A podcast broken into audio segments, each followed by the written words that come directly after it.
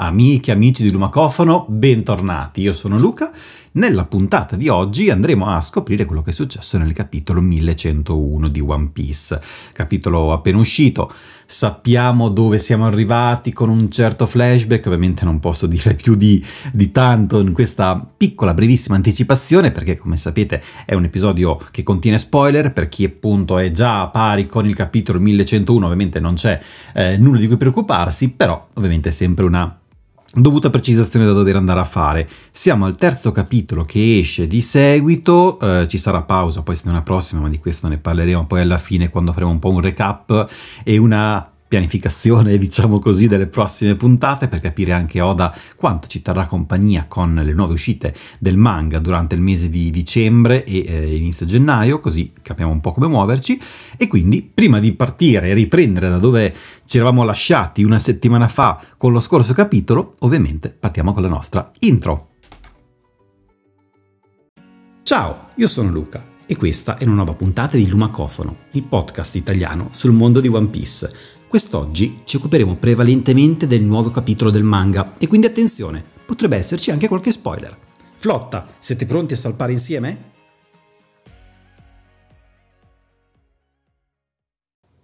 Allora, allora, allora, dove eravamo rimasti? Capitolo della settimana scorsa, eravamo con il 1100, quindi cifra tonda, e Oda eh, continuava insomma, sempre con il suo flashback eh, di Kuma, sempre più bistrattato, sempre più sfortunato in una serie di sfortunati eventi, per così dire,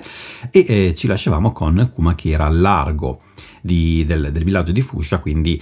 cercavamo un po' di intuire, di eh, immaginare cosa avesse portato Kuma lì, cosa, eh, se magari ci fosse qualche motivo che magari aveva mm, fatto conoscere inizialmente Luffy da giovane e Kuma, quali potessero essere insomma i loro, i loro esordi, ecco, da questo punto di vista e ovviamente Oda ha un po' come sempre scompigliato le carte. Eh, il bello è anche questo, che ogni settimana poi ci troviamo a fare voli pindarici e teorie incredibili e eh, penso che appunto, ribadisco, questa sia proprio una delle, eh, delle, motivazioni che ci spingono anche a continuare a leggere e guardare One Piece ogni settimana perché stimola tantissimo la nostra fantasia fermo restando che poi Oda ribalta sempre quello che pensiamo e mai nessuna teoria va a termine perché il buon Oda eh, va sempre poi dritto al punto dove ci vuole portare che è sempre diverso poi da quello che stavamo pensando. Quindi una delle bellezze è anche questo a mio parere quindi torniamo con il capitolo 1101 e quindi Kuma che è effettivamente a Fusha. Siamo circa per dare un ordine cronologico uh, dall'attualità siamo a tre anni fa, quindi un Luffy che è ancora comunque giovane, lo vediamo che è all'interno della foresta, che si scontra con animali feroci, prova anche un suo famoso colpo che è l'Asha Gangam, quindi uh, quando diciamo tira in alto il piede e poi lo scaraventa a terra per dare il colpo finale fondamentalmente al suo nemico, motivo per cui anche in quel momento, in quel frangente, Luffy dice che quel tipo di colpo sarà eh, un, diciamo un, uno stile che adotterà in combattimento contro nemici particolarmente forti e tra l'altro lo vedremo poi utilizzare anche contro Arlong, se non ricordo male, quindi eh, agli inizi, comunque nella prima parte del manga, lo vedremo poi utilizzare anch'esso già eh, in combattimento, ma secondo me c'è qualcosa dietro e ci arriviamo poi alla fine quando andremo a vedere un po' di, eh, diciamo, di teorie su questo capitolo. E quindi torniamo con Kuma che sta osservando Luffy che si allena e combatte e, mm, e poi capisce che è anche qua, insomma, c'è qualcosa di un po' confuso in questo capitolo, forse sono io che mi sono un attimo rimbambito, mh, mm, però forse la spiegazione avremmo, avrei, almeno io personalmente avrei preferito che fosse stata un po' più eh, chiara e lineare, comunque Kuma capisce che mh, mm, questo è il figlio di, di, Dragon, infatti anche parlando con Dragon eh, dice ok, Dragon dice non, non, ne parliamo perché i figli sono il punto debole di noi genitori, quindi probabilmente anche questo è uno dei motivi che ci fa intuire che eh, Dragon non fosse stato così presente nell'infanzia e adolescenza di Luffy ma fa anche intuire sempre il nostro Dragon che ehm, seguiva comunque la crescita eh, di suo figlio, anche se da lontano, comunque sapeva dove era, sapeva cosa stava succedendo, quindi diciamo che ora non verrà eh, ricordato come il padre dell'anno, però comunque ci fa intuire che eh, Dragon è un attendista che però sta calcolando probabilmente tutto quanto da decenni, a quanto pare, quindi anche questa scelta di non eh, essere troppo vicino a Luffy durante la sua infanzia probabilmente era per non essere, non so, ricattato, forse per non essere cercato e trovato anche da, eh, da chi non lo voleva più sul campo, diciamo così, quindi dal governo mondiale, perché appunto poteva essere una sua debolezza. Questo appunto viene condiviso anche da Kuma che eh, vive in realtà anch'esso un po' questa difficoltà del rapporto padre-figlia perché comunque lui si sta sacrificando per eh, il bene di sua figlia, di Bonnie, quindi comunque eh, viene ricattato nel senso proprio dal governo mondiale quindi se vogliamo leggerla come Dragon ci suggerisce sicuramente anche per Kuma è un punto debole, quindi l'affetto familiare di quella che è sua figlia, comunque anche se adottiva, che è Bonnie. Quindi possiamo leggerla in questo modo. Non è ben chiaro, secondo me, ancora come Dragon andasse a, so, vedere, trovare Luffy, come sapesse, diciamo, gli aggiornamenti di suo figlio, eh, come, come nasceva, però, non so, magari questo ci verrà eh, proposto in un futuro, spero non troppo lontano, eh, flashback su Dragon, che ovviamente potrebbe essere eh, un, uno dei momenti più epici che stiamo aspettando da una vita di One Piece, quindi insomma mi auspico che non troppo in là possa arrivare in quel momento. Ma torniamo a noi perché eh, appunto siamo con Kuma che vede eh, Luffy anche usare i suoi poteri di gomma e qui e qui c'è un punto interessante, perché sapete benissimo che Kuma è un grande appassionato e adoratore del dio del sole Nika, e quindi eh, scopriremo poi più avanti nel manga una particolarità che Kuma sapeva che eh, Nika aveva questi poteri legati alla gomma, e quindi potrebbe essere che Kuma in questo frangente si sia accorto che Luffy non è solamente il figlio di Dragon, ma è anche probabilmente colui che andrà a riprendere i poteri del dio del sole Nika dopo tantissimo tempo. Ma ci arriviamo fra poco perché poi in questo capitolo c'è un punto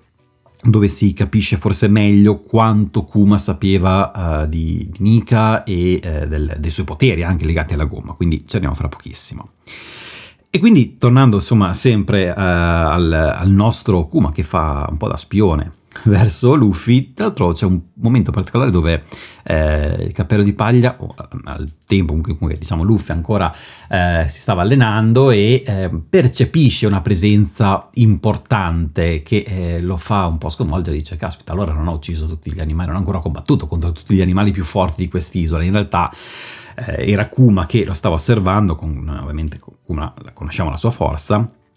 e quindi potrebbe sembrare quasi forse una sorta di, non so, preambizione della percezione, un Aki ancora da sviluppare. C'è da capire questa cosa, però già Oda ci fa un po' intendere che fin dalla giovane età, anche se in realtà sono passati tre anni, quindi diciamo dagli esordi in combattimento di Luffy, comunque aveva già questa, eh, questo sentore insomma di diventare molto molto forte come poteva essere adesso, quindi so, una sorta di predestinazione forse mh, mm, è un concetto che non mi esalta tantissimo il fatto di essere predestinato, però insomma in questi eh, manga ci può anche stare. Ehm, potrebbe essere comunque un gancio che un domani Oda potrebbe andare a riprendere per far capire ancora meglio quanto e come si era allenato, come eh, già diciamo dentro eh, Luffy risiedessero tutte queste aspettative così grandi per diventare poi ciò che è ora, quindi eh, Nika, Joy Boy, l'incarnazione, eh, imperatore sicuramente, quindi insomma tutta la potenza eh, che adesso sta mettendo sul campo.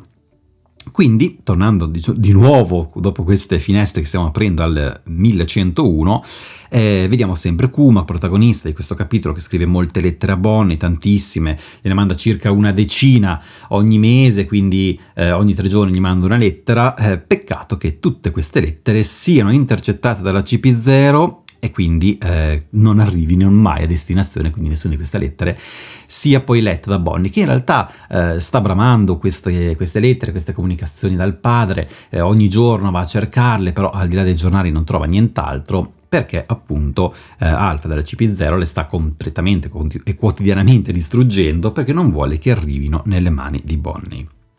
Nello stesso tempo anche poi Vegapunk sta continuando a eh, trasformare Kuma, quindi sta completando il suo processo di trasformazione, sta continuando con tutto quello che lo renderà il Kuma che è oggi, quindi eh, sta parlando anche con Stussi che eh, si rivede ed è lì insieme a Vegapunk e quindi insomma andiamo a vedere un po' anche di personaggi che non si vedevano da un po', fa sempre piacere, quindi un po' questo cameo anche in tal senso.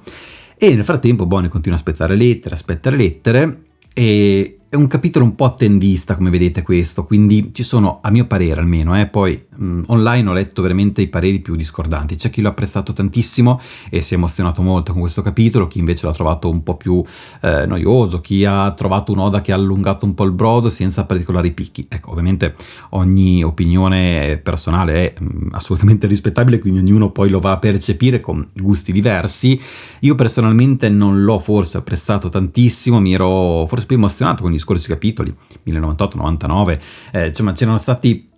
dei picchi secondo me più alti in questo flashback che qua forse non ho ritrovato. E quindi di nuovo torniamo con eh, Bonnie che sta aspettando queste lettere, eh, Connie, l'anziana signora di Sorbet, eh, scopre in realtà che poi eh, la, la, insomma, colei che stava seguendo la guarigione, diciamo così, di Bonnie, che era appunto una, in realtà un membro della CP0, quindi Alfa,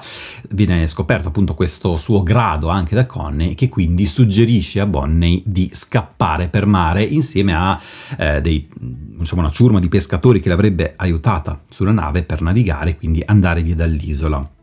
anche perché finalmente, oramai, dopo tanto tempo, Bonnie è guarita. E guarita lei si rende conto che eh, sta bene, sono scomparsi diciamo quei, quei, gioielli che erano apparsi sulla sua parte destra del volto, dove adesso appunto ha anche questo, questo piercing. E quindi mm, lei si chiede perché non possa ancora uscire alla luce del sole e questo ovviamente lo sappiamo noi lettori perché la CP0 era lì per tenerla ancora rinchiusa finché il, la trasformazione di Kuma non sarebbe arrivata a compimento per evitare appunto che si rincrociassero nel frattempo e che quindi l'accordo saltasse e quindi Conney eh, le suggerisce di scappare e di prendere la strada del mare ed eventualmente andare poi eh, a riabbracciare eh, suo padre Kuma. Mentre sta per scappare, lei ovviamente riesce a sfuggire inizialmente alle grinfie di Alfa, che però si accorge che è Bonne e quindi c'è un piccolo scontro, un brevissimo scontro in realtà, che è forse il punto più pregno di dubbi, almeno che a me ha messo parecchi dubbi in questo capitolo, ed è il momento in cui eh, Bonnie per mettere a tacere, per sconfiggere diciamo in quel momento eh, Alpha, membro del CP0, va a trasformarsi e a dargli un calcione, anzi scusate un pugno gigante eh, per annientarla. Però quello che andiamo a vedere intanto è eh, questa questa forma di, eh, diciamo di Bonnie che diventa gigante, ha questo braccio enorme, questo braccio gigante con la quale va a colpire con tutta forza Alpha, mettendola completamente KO, ed è una, una tecnica che va a chiamare Distortion Future, quindi eh, futuro distorto. Ecco, allora qui andiamo a cercare di capire un po' di cosa stiamo parlando, perché il capitolo ovviamente poi finisce in questo modo, quindi con Bonnie che prende il mare e dopo aver dato questo pugno gigante ad Alfa, eh, citando anche Nika in tal senso, perché eh, dà un po' una forma di quello che potrebbe essere in un futuro Nika con un pugno così gigante al suo avversario, e quindi dobbiamo fare, secondo me, un passo indietro per capire un po' meglio che tipo di frutto ha assunto Bonnie, perché un paio di capitoli fa abbiamo scoperto che eh, arriva così dal nulla Bonnie che si è mangiata questo frutto che si dice essere il Toshi Toshi, quindi un frutto che va a modificare l'età eh, sua o di chi va a toccare. Ok, e fin qua, diciamo, nulla di strano. A parte il fatto che non è stato esattamente spiegato dove ha trovato questo frutto, come l'ha ingerito, mm, perché l'ha mangiato, eh, dove l'ha trovato, quindi c'è qualche, non so, aura di mistero in tal senso. Il che mi fa pensare comunque a un qualcosa di strano perché ehm, è uso comune comunque per, però da quando c'è qualcosa da raccontare viene raccontato, quando invece c'è un qualcosa dietro che non può essere ancora svelato, si sta un po' così, diciamo, sulla, sulla linea per non cadere in trappoloni e svelare troppo e questo mi fa pensare che possa essere uno di quei momenti in cui ci si dà un'informazione ma non viene troppo approfondita, che magari in un futuro anche molto vicino potrebbe essere eh, poi aperta questa porta, questo vaso di Pandora dove si va a scoprire qual è il vero frutto di Bonnie. Non vorrei che fosse un'altra, eh, diciamo, un'argomentazione simile a quello del frutto Gam Gam, quindi quello del frutto di Luffy, che poi in realtà si è scoperto essere un frutto mitologico, eh, Nika, quindi comunque un qualcosa di diverso da quello che si pensava e, e, il cui nome era stato nascosto per decenni a tutto il mondo da parte del governo mondiale per appunto non far scoprire che frutto era in realtà il frutto Gam Gam. Ora c'è da capire se questo frutto di Bonney ha la stessa filosofia, quindi in realtà non è il frutto Toshi Toshi che va a modificare solo l'età, ma è un altro tipo di frutto, o semplicemente se è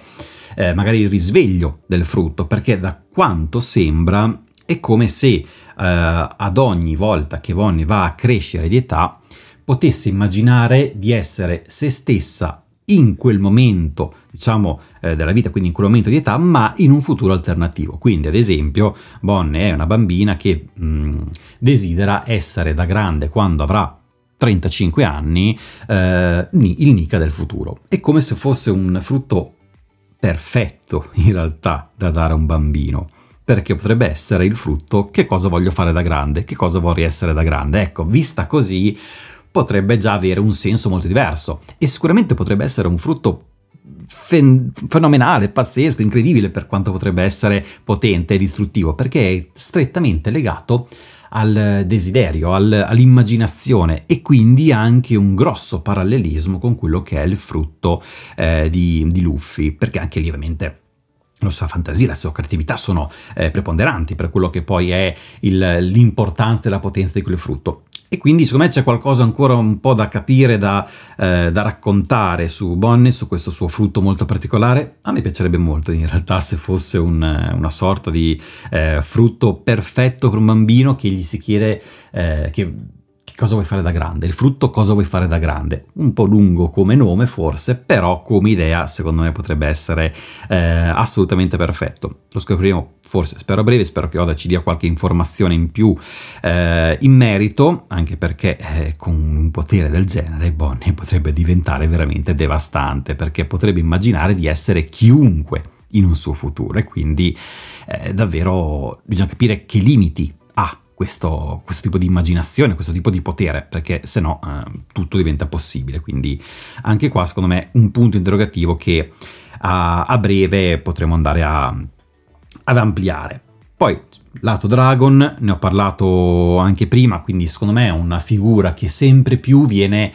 eh, rivelata come attendista, certo, questo direi che oramai è chiaro perché Dragon se ne sta sempre lì eh, sul, sulla sua barca, guardare l'orizzonte e dire ma sì, cosa sta succedendo? Imprescrutabile, con uno sguardo che non lascia trasparire nessuna emozione, in realtà probabilmente sta calcolando tutto da tantissimo tempo e aspetta solo il momento giusto e adatto per sferrare il colpo finale. Quali saranno le motivazioni eh, viscerali che lo spingono a ciò? Dobbiamo ancora capirlo però, ripetisco, l'ho detto anche nelle scorse puntate del podcast, Dragon negli ultimi capitoli è apparso, se non ogni capitolo, quasi tutti quelli del flashback di Kuma. Kuma ora mi aspetto ovviamente di ritrovarlo anche eh, nel presente a Egghead, come ritroveremo Bonnie, Sarebbe veramente splendido se Egghead si eh, andasse a concludere con un Dragon che arriva e eh, si porta via Dragon, eh, scusate, si porta via eh, Vegapunk, quindi Dragon e Vegapunk si riabbracciano eh, a bordo della nave dei rivoluzionari, ma anche perché no, una Bonnie. Quindi io mi aspetto che questo eh, portare Dragon sempre più presente all'interno della narrazione della storia non sia un caso o comunque un qualcosa solo legato al flashback, ma che eh, possa essere comunque a breve anche di ritorno nell'attualità, anche perché eh, insomma è entrato in campo uno dei Gorosei, lo ricordiamo che c'è Saturn sempre a Egged e quindi potrebbe anche essere che insomma tutte le forze eh, in campo non bastino, anche se abbiamo il nostro imperatore Luffy Cappello di Paglia che con il risveglio del frutto potrebbe sicuramente regalare eh, tante emozioni. E poi c'è anche Borsalino che sappiamo essere lì. La settimana scorsa eh, vi raccontavo quanto per me potrebbe essere in realtà un plot twist importante vedere anche Borsalino che eh, in realtà eh, volta le spalle al, a Saturn e quindi anche lui si allea con i Mugi solo per quella magari battaglia come era stato in passato con alleanze importanti, ad esempio quella fra Garp e Roger, ricordiamo, contro Xebek, almeno così fu narrato da Sengoku, ma secondo me anche lì c'è qualcosa che è stato narrato in maniera un po' eh, viziata nel corso degli anni, e, e, quindi insomma mi piacerebbe vedere un po' un tutti contro Saturn per fargliela pagare in maniera molto pesante su tutto ciò che ha fatto Akuma e non solo. E per chiudere questa puntata un ultimo gancio che avevamo aperto pochi minuti fa su, su Luffy che si stava appunto allenando nel, nella foresta contro tutti gli animali e, si esercitava con questa, questo colpo finale di, di Ashegangam che abbiamo visto usare anche contro Arlong oramai tantissimi anni fa, praticamente quasi inizio manga, e che potrebbe anche starci contro un, un Saturn che con questa forma di Ushioni come, come diciamo, una forma simile a quella di un corpo di un ragno e con un Saturn che anche in, negli ultimi capitoli è sempre stato eh, raffigurato, narrato come un personaggio molto eh, cattivo che ha sempre sognato di schiacciare letteralmente tutti gli umani, ecco, o comunque tutti coloro che non fossero draghi celesti, tutta la popolazione, diciamo che per lui era ritenuta inferiore. E è stata usata proprio questa parola anche da Saturn, di schiacciarli questi, questi individui. E quindi con questa forma di eh, Luffy risvegliata, Nika, quindi eh, con il frutto risvegliato, sarebbe veramente, secondo me, eh, appropriato andare a schiacciare come un vero insetto, come un vero ragno, con questa mossa ad Asha Gangam di un Nika risvegliato nel frutto di Luffy che va a distruggere finalmente Saturn. Poi magari con l'aiuto di Kuma sarebbe bellissimo, ribadisco, già detto, ma... Mm, è un po' una, una mia speranza che eh, vediamo se avrà luogo. Oda però piace sempre trollarci un po', quindi sarebbe bellissimo che uh, Kuma facesse mh, mm, sentire, percepire tutto il dolore che ha sofferto in, in, questi anni a Saturn con una sua bolla di dolore, però vediamo. Secondo me eh, il flashback si volge oramai verso la fine, il finale di questo capitolo con Bonnie che prende il largo sulla barca e parte eh, è un punto importante. Potrebbe anche starci, secondo me, come finale del flashback, anche se manca ancora qualche cosina, secondo me c'è ancora qualcosa da da capire su come è andata, eh, il motivo anche forse per cui eh, Kuma adesso è qua, quindi c'è qualche collegamento che manca ancora, perché eh, c'è qualcosa sotto, il motivo per cui anche poi eh, Kuma si era messo a bada della, della nave, dei Muji, quando loro erano stati eh, mandati sulle varie parti del mondo, ricordate prima del, anzi dopo il time skip, durante il time skip, quindi c'è qualcosa ancora da scoprire. Eh, anche questo primo incontro fra Kuma e Luffy, dove comunque non si sono mai parlati, ma eh, a me, da lettore, quindi eh, un lettore in questo caso, e parlo in questo caso onnisciente, che sa cosa sta succedendo fra tutti i vari personaggi, ecco, in questo caso Kuma secondo me vedendo un Luffy che fa quella mossa, quindi sfrutta eh, totalmente il potere del frutto Gangam iniziale, quindi non ancora risvegliato, comunque del eh, rendersi gomma, lì secondo me Kuma si rende conto che potrebbe essere assolutamente Nika, anche perché, e qua vado a riprendere l'ultimo punto che avevamo aperto durante questa puntata, c'è un flashback nel flashback durante il capitolo 1101, quindi quello che abbiamo appena eh, diciamo, rivissuto insieme, dove Kuma racconta a Bonnie che eh, i poteri di Nika sono legati al, al, diciamo, alla malleabilità e comunque al poter usare una, una sembianza riconducibile alla gomma e quindi anche come viene a pensare sicuramente Kuma che è eh, così fissato con eh, il culto del dio Nika avrà sicuramente collegato un qualcosa di sarà almeno venuto un dubbio quando ha visto eh, Luffy sfruttare i poteri della gomma. Secondo me sì sarebbe impossibile altrimenti ci dovrebbe essere qualcosa che mm, non, eh, non è perfettamente ricollegabile. Quindi secondo me in quel momento lì lui si è accorto che Luffy sarebbe diventato Nika e da quel momento probabilmente in accordo con Vega, poi anche in qualche modo, ehm, ha sempre comunque fatto delle azioni che potessero preservare comunque eh, Luffy e senza dimenticare il fatto che aveva comunque scoperto anche, anche qua, non si è capito bene come, forse intuizione, forse vedendolo, sapendo che eh, si passava spesso là davanti con eh, i rivoluzionari, comunque ha scoperto anche che Luffy era il figlio di Dragon e quindi sia per amicizia sia per eh, appunto chiamiamola così, eh, culto, religione, eccetera, eh, Kuma potrebbe aver fatto già un piano al tempo insieme a Vegapunk per eh, fare in modo che eh, la, diciamo, la, vita piratesca di Luffy potesse arrivare a compimento e quindi alla sua massima esplosione con, eh, con Nika. Qua sicuramente c'è un punto che andrà ripreso, e, però mi viene da pensare appunto anche che Kuma, parlando di ciò, come fece suo padre con lui, parlando di ciò appunto a Bonney, ehm, sia anche questo il motivo per cui quando eh, Bonnie si trasforma da adulta, pensa di essere Nick e quindi anche lei eh, ha questa idea di eh, usare comunque il frutto gommoso con, questa, eh, con questo pugno gigante, quindi anche qua ad oggi mi viene da pensare Immaginiamoci una Bonnie che si trasforma eh, immaginando di essere un Nika del futuro, con in più anche Nika lì accanto che è Luffy, tutti contro Saturn. E inizia a diventare importante, eh? comunque Bonnie non dimentichiamolo, uno, una delle piratesse della generazione dei peggiori, quindi insomma eh, taglia importante, ha avuto Alessa Baudi insomma il suo ingresso insieme ad altri pirati e adesso devo dire il, la sua storia va molto probabilmente a eh, incastrarsi ancora più perfettamente in tutto quello che era il quadro che molto probabilmente già da, fin dall'inizio Oda aveva in mente. Quindi li ha incastrati perfettamente, secondo me, tutti quanti, io oramai i pirati della generazione dei peggiori, quindi tutto quanto sta tornando anche se appunto dicevamo poc'anzi c'è ancora qualche tassello che manca. Vediamo se la settimana prossima, anzi no, fra due settimane in realtà, nel prossimo capitolo, il 1102, Oda continuerà ancora il flashback, secondo me veramente siamo agli sgoccioli, oramai lo dico da due settimane, ma penso che oramai mancherà davvero poco, forse si tornerà nel presente, quindi